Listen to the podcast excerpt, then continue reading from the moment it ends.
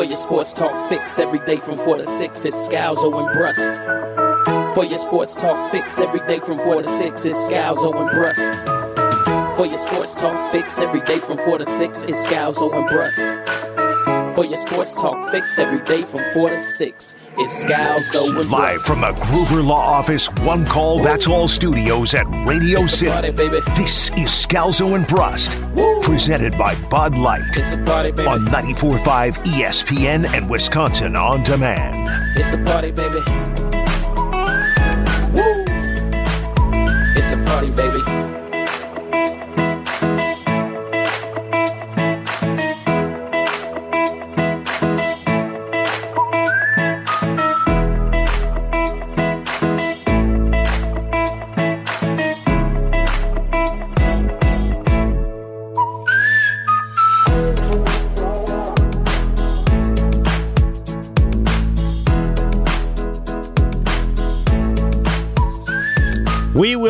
Wait. And again, filling in for Scalzo and Brust. And uh, I understand if it's you find that very irritating because I did as a as a listener. You like their show. They're not here. They're fine. Where are they? Don't know, don't care. You shouldn't either.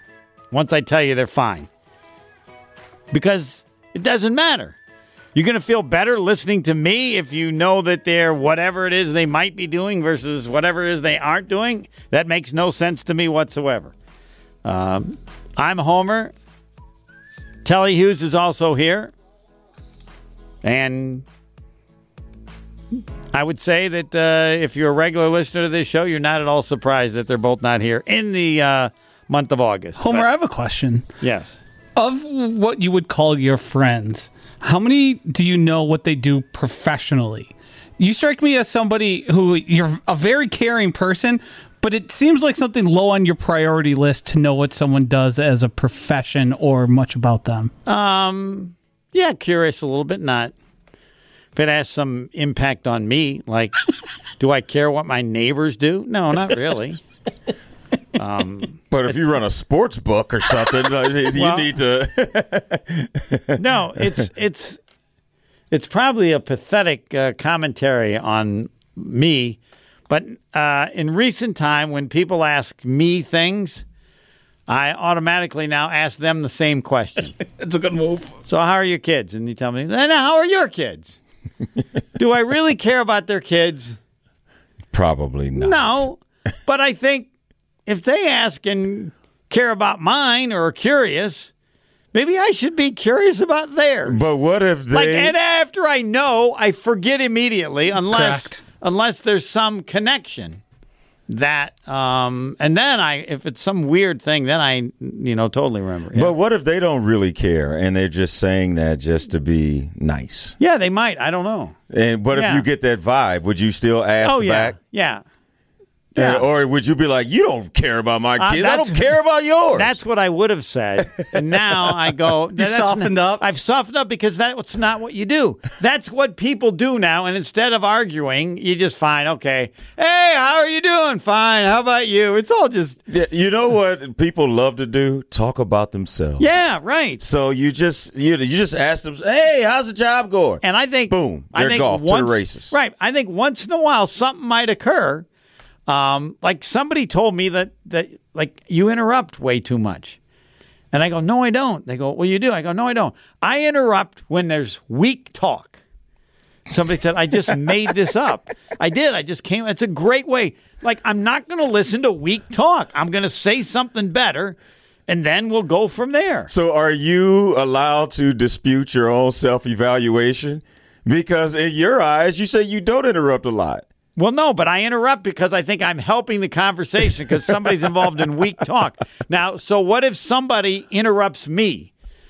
All right, I can I immediately listen to what they say and go, "Well, that's worse than mine." now, if it's better than Because you don't have weak talk. well, no, I, but they might be right. If they come up with something better, and then I'll listen and I won't interrupt. But if they interrupt my talk with weak talk, I'm coming right back and I'm interrupting them again. So Anyway, I don't know how we got there. What you asked if I? if you actually care about what people do. Yeah. But Yeah. Josh, you know, I, I it made me think about something. That's something I rarely ask people because once people find out what you do, mm-hmm. then all of a sudden that's Yeah. all they want to talk about. And so like the entire time, especially like in golf outings and stuff, and, and I get it. I you know, people want to know how some of the athletes that you covered are in, you know, in real life or whatever. Sure, yeah. But you'll you'll play all 18 and you'll you'll be like, I never found out what he does because they're so interested in what you do. So it's something that I I rarely ask. Is not because I don't care, but it's because people want to hear more about some of my Yeah. experience. The reason I brought it up largely too was because after some self evaluation and talking with my girlfriend, she realized I don't know what a lot of my friends do. I can give you a general idea, but I just truly don't know. So I felt like Homer might be in a similar, a similar uh, edge of edge of the conversation to me. No, you're gonna always I'm have definitely that. worse. You're you're you're always gonna have that when you have a girlfriend or a wife or something because they always want to know the stuff that you don't ask. Yes. Like I'll get off the phone with a friend of Great mine point. and I'll be like, "Oh man, we're uh we're gonna you know hang out a little later. So what is his wife gonna wear?" I'm, I don't know. Why would I ask what his wife is going to wear? Right. And then she'll be like, well, I mean, you should ask stuff like that. So you're always going to ask questions that they don't care about or they don't feel as though it's important because there's a lot of my friends like I don't I'm like man I don't know what they do and it's like well how don't you know what Right, they you do play golf with somebody and they'll say, "We didn't." Go like, "I, I, I no, we just play golf." Uh, don't you ever? Don't you ever talk when you played eighteen holes? Yeah, like about yeah but golf. right But like, you don't ask about this going on or that going on.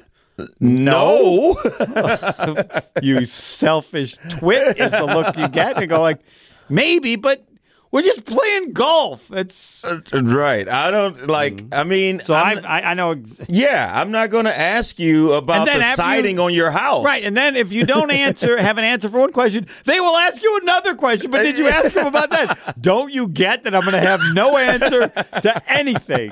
Yeah, but their wife did this, or their fam- something in the Uh, family, like wait, they didn't tell you? They Like- didn't. Yeah, or you didn't think about it. Never crossed. my Never mind. crossed my mind. Happens all the time. So get used to it. Then you can tell I'm worse. Homer's even even worse. Part of it is asking them as I. I've uh, my, my only self realization now that I realize that I don't have the same problem Aaron Rodgers does because I've never had any difficulty with conditional self love uh, or unconditional, Unconditional. self love. um, like maybe I'm maybe I'm just a little selfish. Well, and so if I could at least fake it by asking, uh, just repeating the question that's asked me, and I am curious about things, so sometimes they bring up something that leads to some uh, curiosity. But I I I'm more like you than I'd like to admit, Homer, and I don't mean that as an insult. can't I mean offend that, me I mean, that. I mean that as self-reflection because Yes. I've done the same where I just repeat back because I mean I truly don't care that much about what project you just completed on your house. What does it matter to me? Right, right. I'm not going to remember it next time either. right, but once in a while you can keep track of the percentage. Yep. they'll bring up something that might benefit you. Right. which again is even being more selfish because I don't care about you unless it helps me. but I don't have to give them that information. But so it just gets worse. So. I didn't ask him anything, and it was kind of selfish. Now I ask him something, and I realize I'm even more selfish than I thought before. All right, enough with Jason. Do we break before Jason? Because Yep. we didn't get. Uh, I do want to play this. We'll do this quick. The one by by LaFleur about the improvement for love over the past year, because uh, I want Telly to comment on LaFleur's comments. I want to know what crosses your mind first, because I've heard this, and I want to know after you hear it, or if you want to stop it at any point. Uh, this should be a segment now. Telly comments. Jordan, you know, you got to give him a lot of credit too, just being receptive to, to all the coaching, but also learning from the other guys. And I think, uh, I, I don't know how you guys see it, but the way I see it and seeing it on a daily basis, I think he's light years ahead of where he was a year ago. And so I think if you asked our guys in that locker room, every one of them would tell you they got a lot of confidence in him. And uh, I think that we could we, we would all agree in that locker room that he's he's one of the most improved guys uh, over the last year. My comment is that is a lie. You will not go to everybody in that locker room and everyone gives a ringing endorsement about Jordan Love. I think that is coaches talk. I also think that that is exactly what Matt LaFleur has to say. And he said that give him a lot of credit because he's been receptive to coaching. If you play the way that he's played while he's been in a Packers uniform, you can't stink and be a jerk about getting coached. You got to have something going for you. So, yes, he should be receptive to anything that's going to make him better. So, that whole rip of sound right there was the worst waste of breath that Matt LaFleur had probably all day when he made that comment. I'm not going to argue with any of that. Giving him credit for being receptive to coaching. Uh, really is breathing up there somewhere. but it tells me that anybody, and I don't know who it was, Josh or somebody, that thought that there's a different spin that they're giving about Jordan Love. To me, this is another great example. They've decided they're going to be very positive about Jordan Love. And I'm not sure that he realized that him being very positive kind of tells us, like, if he's that much better in his opinion now, because where was he? Yes, yeah. No one says he's that good. I don't say, but I mean, I like some of what I'm seeing. But to act like that goes, man, you must have really thought he was really bad before, Yeah. because you're, or they think they're. They've taken a spin that we're gonna we're gonna pump him up for whatever reason. Well, I mean, we know the reasons. The reason is that you want to get something when you when it's time to dump him. Okay. Because you know he's probably not going to be your future number one quarterback. Let me ask so, you one question. Okay. Do they really think the other people are that stupid? Well, I, I mean, but They can if- watch the tape. Oh, but LaFleur said he's really getting good. Uh, Get him now. Uh, Yeah, well, that's true. That's true. But I mean, there's no benefits to bad mouthing him either. Correct. Yes. So I think that you, I mean, the tape shows everything that you need to see, and it doesn't matter what you hear. But I think it helps a little bit if you're hearing positive things, like he's a great, because it's going to go at some point when you're not producing on the field. What else are you bringing? And if you're labeled a good locker room guy, that is tacked on two or three years to a lot of backup quarterbacks' careers when it come when they get older and they're like, well, they've been in locker rooms, or in, in Jordan Love's case, he's been around a four-time MVP. He knows what it takes or whatever. He just can't go out there and do it himself. So he may end up being labeled a, a good locker room guy, but he's not labeled as a good quarterback Well, right and now. as you said it, and I'm sure this may have been discussed. What's the benefit of being so negative? Yeah. Versus You got enough Packer fans that are negative Right. on him, so you don't need to pile on. correct. Jason Wilde next. You're listening to Bud Light Scalzo and Brust. So sometimes it's a, it's a doozy to figure out what time it is because I'm looking down. was this- And was plus, when the long when the long hand and the short hand cross, like like, like it can get it's a little confusing. Was this just you a long way of you trying to tell us you don't use your watch because you have a hard time reading it? That's not that I have a hard time. It's just it's harder. Subscribe to the Scalzo and Brust podcast free on the Wisconsin On Demand app and wherever you get your podcasts.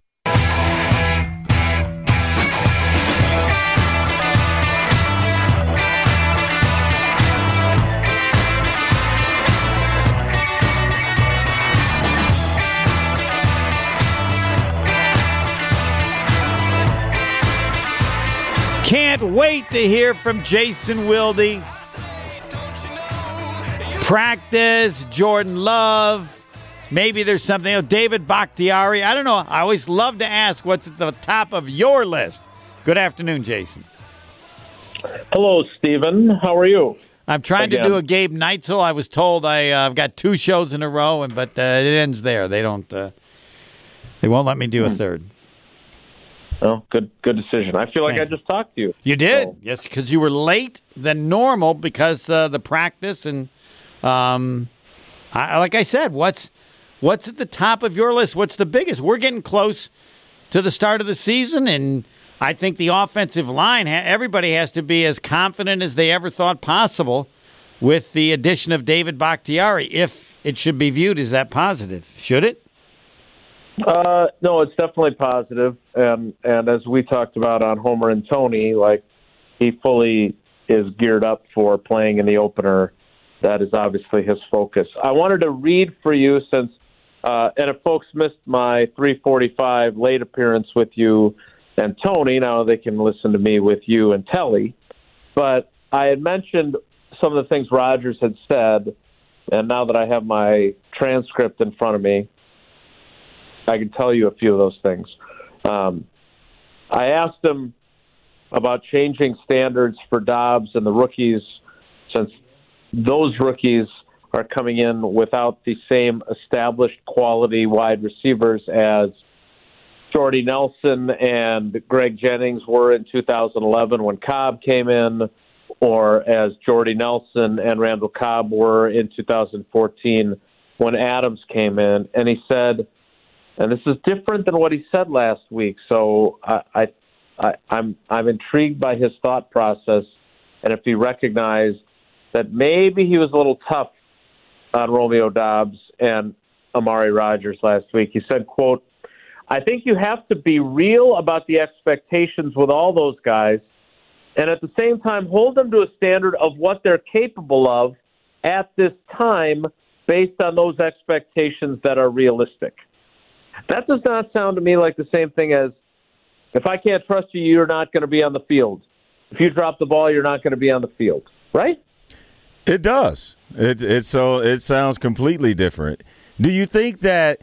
I, I think the other thing that that caught me about that statement that you made, Jason, was Aaron said his cap- what what they are capable of. Does he really know fully what they're capable of, or he just felt like they were capable of doing more than what they were showing right now? Yeah, I, I that's a good question, Telly, because I, I think if he's being honest, they're not capable of as much as he would like them to be capable of. But at the same time, they might be capable of more than another rookie who, you know, if, if they would have drafted somebody else or drafted a, you know, it was interesting to see Chris Olave in here for a couple of days with the Saints. Like, I wonder what that would look like. I mean, there's a guy who was a high pick in the first round, a guy who the Saints traded up for, a guy who played at Ohio State, so he's more. I mean, let's be honest. Even if Christian Watson hadn't missed time, and even if they like his potential in terms of his size and his athleticism and his speed, he played at North Dakota State, which is a great one double A program, but it ain't Ohio State. And Romeo Doubs has been really good. He's had his down times, but he's a talented guy. At the same time, he played at Nevada. And when he was coming out of high school, he was a corner, and Oregon recruited him as a corner, not as a receiver. So, you know, these guys are just at different points in their NFL preparedness journey.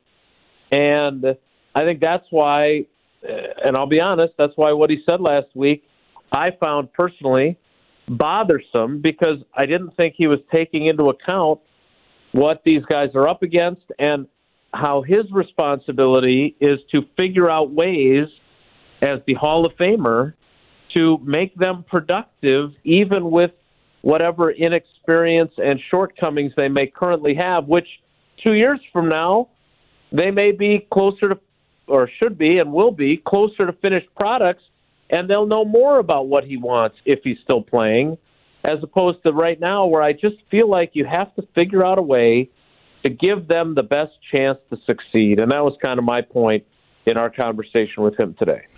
Yeah, I thought that that was a very aggressive way to try and motivate these guys by saying you're not going to be out there. I mean, this is th- these are professionals you're talking about, so you know they're going to get up to speed with due time. But speaking of that, Christian Watson. What?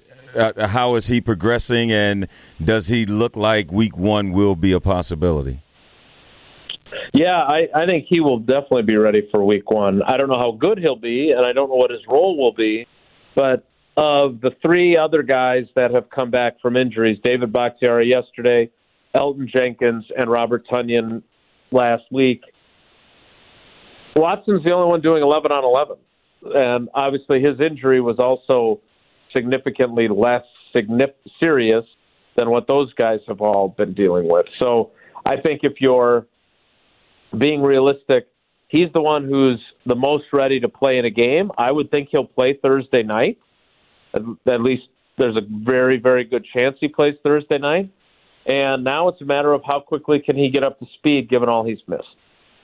Is there any way to for you to have a better feeling about how good Rodgers thinks any or all of these players are?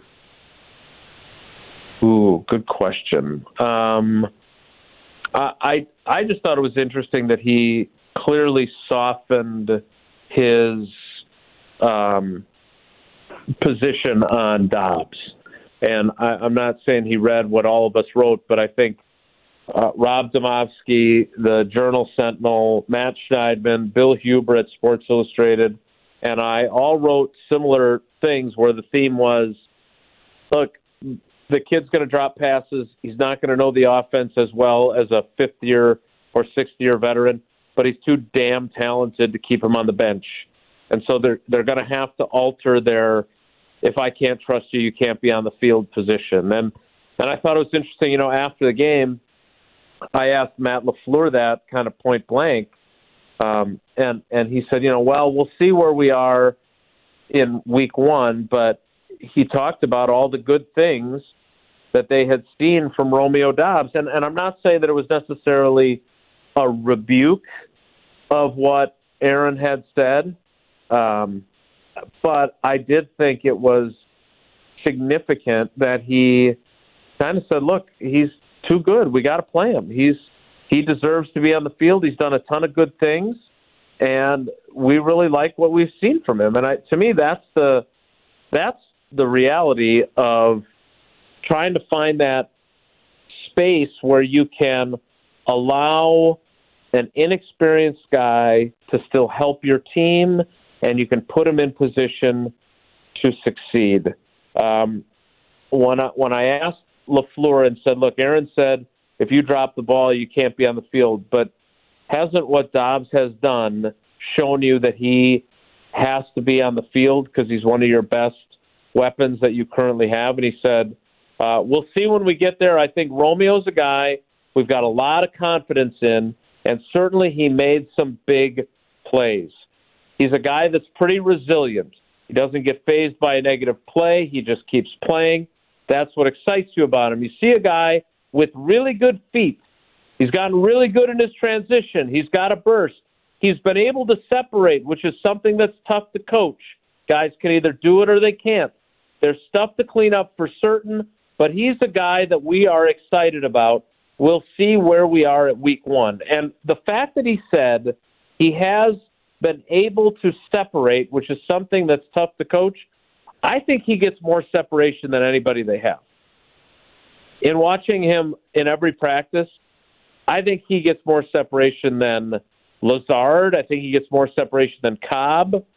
I, I just think that while you might not know exactly how precisely he's going to run his routes, I think he's the one who's got right now the most youthful talent. And the idea of not playing him because your quarterback has doubts about him, I think Aaron Rodgers basically acknowledged today that that's not that's not realistic. He belongs on the field, and now it's up to the coaches and to Rodgers to figure out a way to make him be at his best. Lastly, there's discussion appropriately of like which receivers are going to make the squad. Nah, nah, I don't care about that. I want a Jason Wilde ranking of the wide receivers from best. Oh. Nice job, Josh. Um, Allen Lazard one. Please Romeo know that you can change these on a daily basis. Yeah, Romeo Doubs two, Sammy Watkins three, Christian Watson four, Randall Cobb five. Although obviously Roger sees him as like one B. Mm-hmm. Um, I think Amari Rodgers is six. I think I don't think they're going to cut him. I think there are people that think they might, and I just don't see that happening. Them giving up. I mean, Right. even Jace Sternberger got a second year. Right, when Uh, you're drafted, uh, where you're drafted is huge to how many, how much time you get. and I, and I don't think he's had that bad of a camp. I mean, Okay. he's certainly had some mistakes. So then, then the power rankings after that are, you know, are they going to keep seven? And is it Juwann Winfree or Samari Toure? Um, I think pretty clearly Rodgers wants it to be Juwann Winfree. Now, do they keep seven? I personally think you could cut each of those two and get them back on the practice squad. I don't think you need seven receivers because it's not like when they had Jordy and Cobb and uh, Jennings and Driver and Jones, and they had all these. Like none of these guys are at that point yet. You're keeping Doubs because he's been good, but he's also a draft pick, and you're keeping Watson no matter what because he's a second round pick. You're keeping Watkins because you really don't have anybody that much better than him. Mm-hmm. So you know, I think they're going to keep six at at least, and then they're going to have to decide whether they want to use the seventh spot on Juwann Winfree, who I think edges out Samari Toure, who ends up on the practice squad. Thanks for the list. You're welcome. Jason, did you get the opportunity to ask Aaron Rodgers the question, or maybe someone in the beat pack, about uh, why maybe if he would have been able to help the young wide receivers by showing up to minicamp? Someone did ask that question, yeah, and um, he uh, chuckled or smirked. Um, which uh, again, we, as you well know, Josh, as an avid listener to Wildy and Tausch, that was I was working my way up to that. I had gotten a few other Butter him up a little and- bit. He smirked because Well, he knows just- those extra the things are a waste of time, and he can't. You can't get much done there, so why go? Um, I mean, I, I guess. I, again, I don't necessarily agree with that position, but he may believe that. But yes, he was asked. Uh, his response um, was, uh, it, it, and, it, and it was asked as, "Do you think the young guys would be further along had you come to the at least some of the off-season program besides the too many camp practices?" He says, uh, "You know, not really. Training camp is a long experience." There's plenty of time for conversations, for practice, for a lot of the things that we expect them to do in the regular season. I rely on the coaching staff to pass on the message as we're learning the offense, and then I'm kind of the 202 level professor.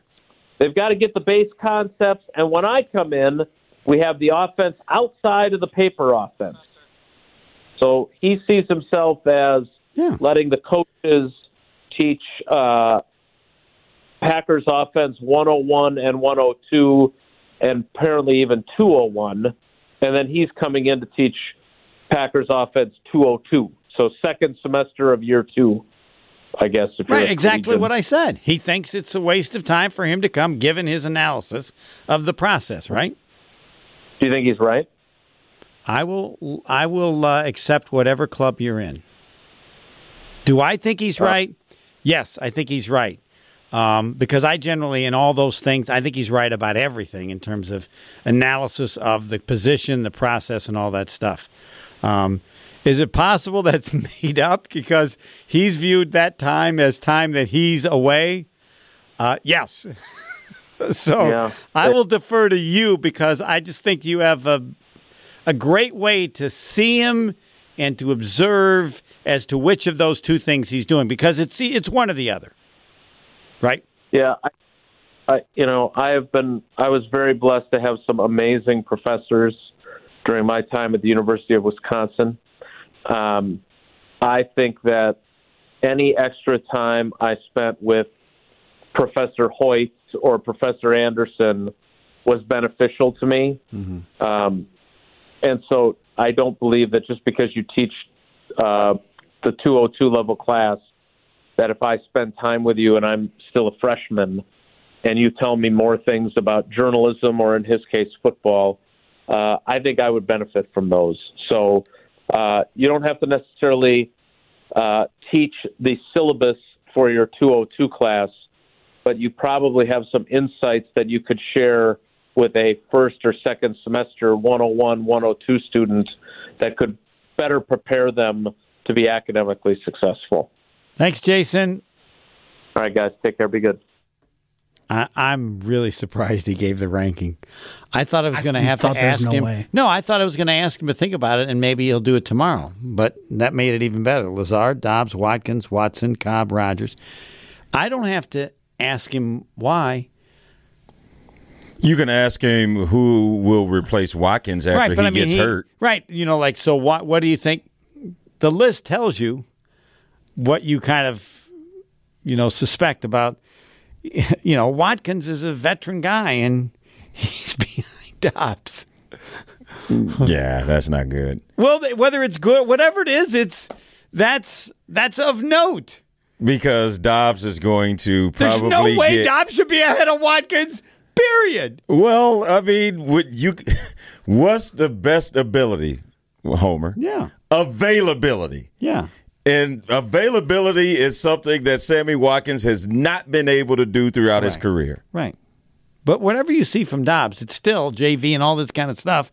And, you know, there are people, and that's why I'm glad he did, that would have Watkins as number two just because he's breathing. Sounds You know, like, it. This guy's done it. What has this guy done? He's done some good things in the JV, but that either is an impressive indication of how good they think that kid might be, or Watkins is done. Next. You're listening to Bud Light Scalzo and Brust. What was your can't- favorite thing to do in I third grade, Ben? Third grade. So third grade, I got in trouble. No. Um, Greg's walking out of the studio. I got this, guys. Don't worry. Scalzo and Brust. I got in trouble because I took scissors and I cut the person I sat next to's shirt. what? In order to make up for it, I then took the teacher out for lunch with my mom, sucked up, you know, and I was like really stuck. whoa, whoa, whoa, whoa, whoa, whoa, whoa. Like she knew I wasn't a bad kid. I just made a mistake, lapse of judgment. It basically just gave me a slap on the wrist and said, "Don't do that again." And then Kelly O'Kelly and my mom and I went out for lunch uh, in third grade. This is the problem with America today. Your parents, your teacher, nobody's hey, like you, you don't think consequences exist for your actions. And then you continue to just leave a path to destruction behind you while everyone else picks up the damn mess. Whoa. Subscribe and listen to full show podcasts available free on Apple, Spotify, and wherever you get your podcasts.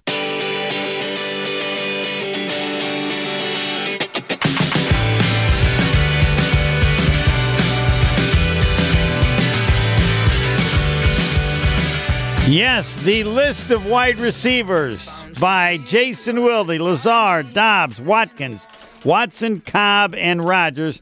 And he understands that if Aaron Rodgers looked at it, he would punch Jason for having Randall Cobb fifth on the list. Um, I don't believe Aaron Rodgers would have Randall Cobb fifth if the other f- choices were Jerry Rice, Jerry Rice, Jerry Rice, and Jerry Rice.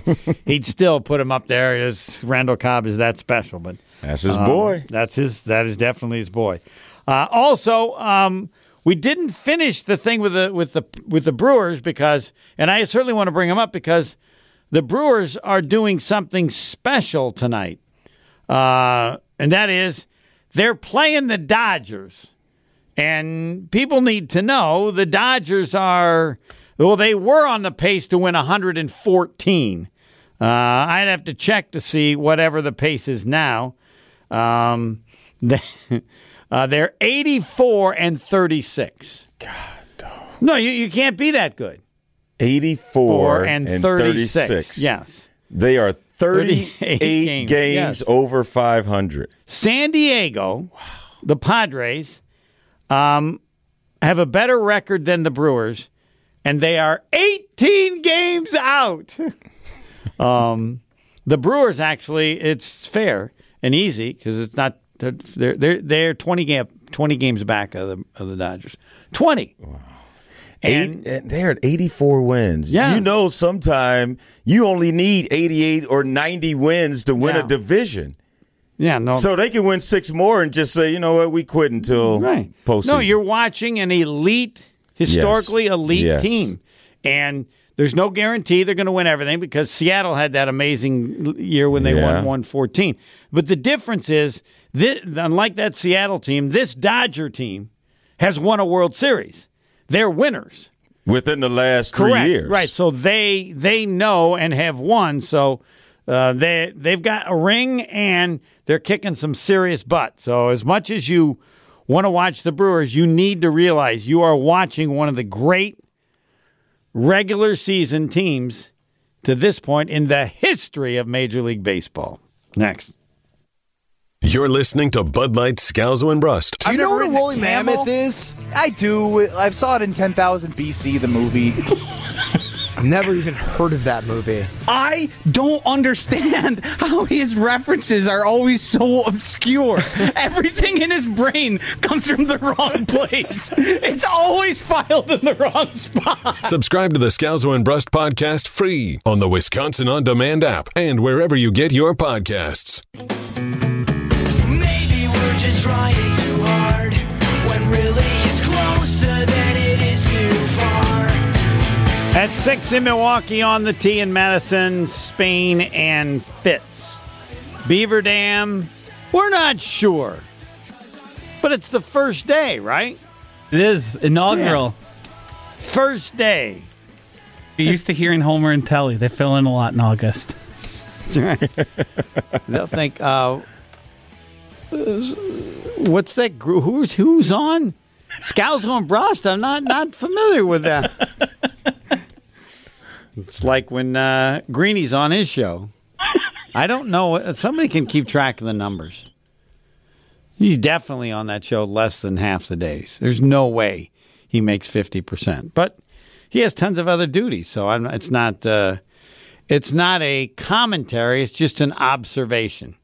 Um, if you listened and he was on, you'd think he was the. Where, where's the?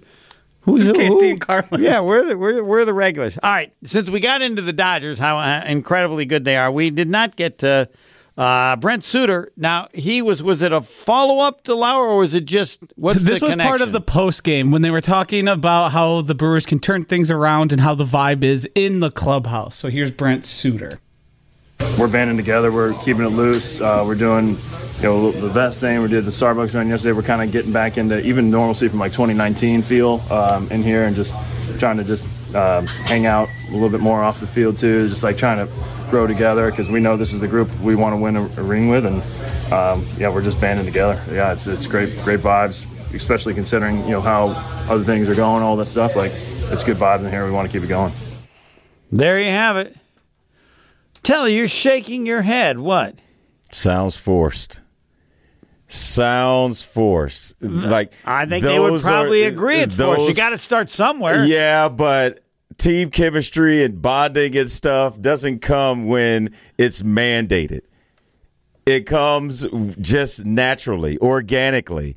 And he's saying, oh, you know, they had the rookies go across the street to get Starbucks for the vets. That's not going to make you win 10 more games. Yeah, that's called tradition. That's nothing different than anybody else that got a September call up has to do once they get to the big club. So I think, like, because they have played such bad baseball over the last three weeks, they just starting to press and they starting to try and fig- I mean, find ways to say, okay, what is going wrong? Why are we playing this poorly? And it may have something to do with a little of everything.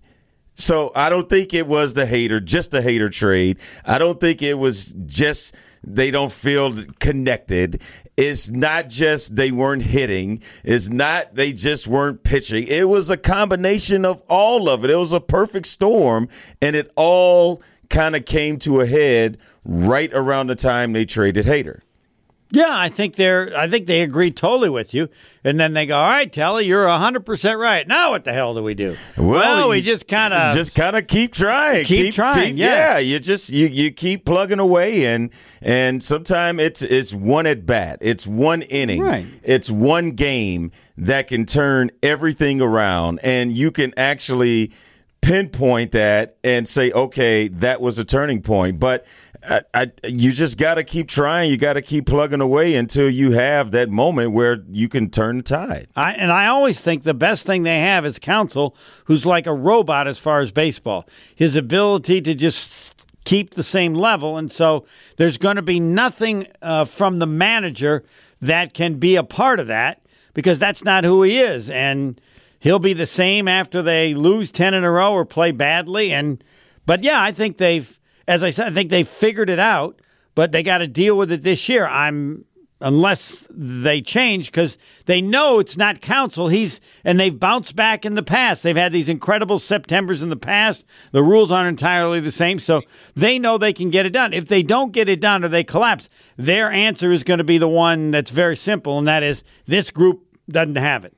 Yeah. And we've got to. We may have to change, need better hitting, but this group doesn't have it. And and also you got to pay attention to every word that Suter was just saying. We want to win a ring with this group.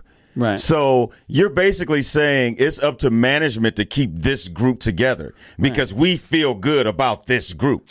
And so I think you just have to be careful about when you say certain things and certain words because everybody can read into it differently. And the way I read into it is it's like, all right, we need to show management that we can win because if not, they're going to start just plucking us away. And that's not a good attitude to have. And it just surprises me they could be that negative looking at the success they've had in recent years and the success they've had with the manager and GM. I think they could easily say, this kind of sucks, but you know what? We got an experienced group that have won in the past and will win again. And we haven't heard that even with those thoughts. So uh, on the team, Milwaukee and Madison, Spain and Fitz. And yes, as odd as it sounds, Scalzo and Brust will be on Scalzo and Brust tomorrow and the rest of the week, we think.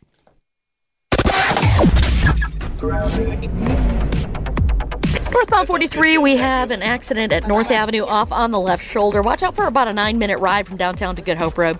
Southbound 43 also on the brakes, 25 minutes to get from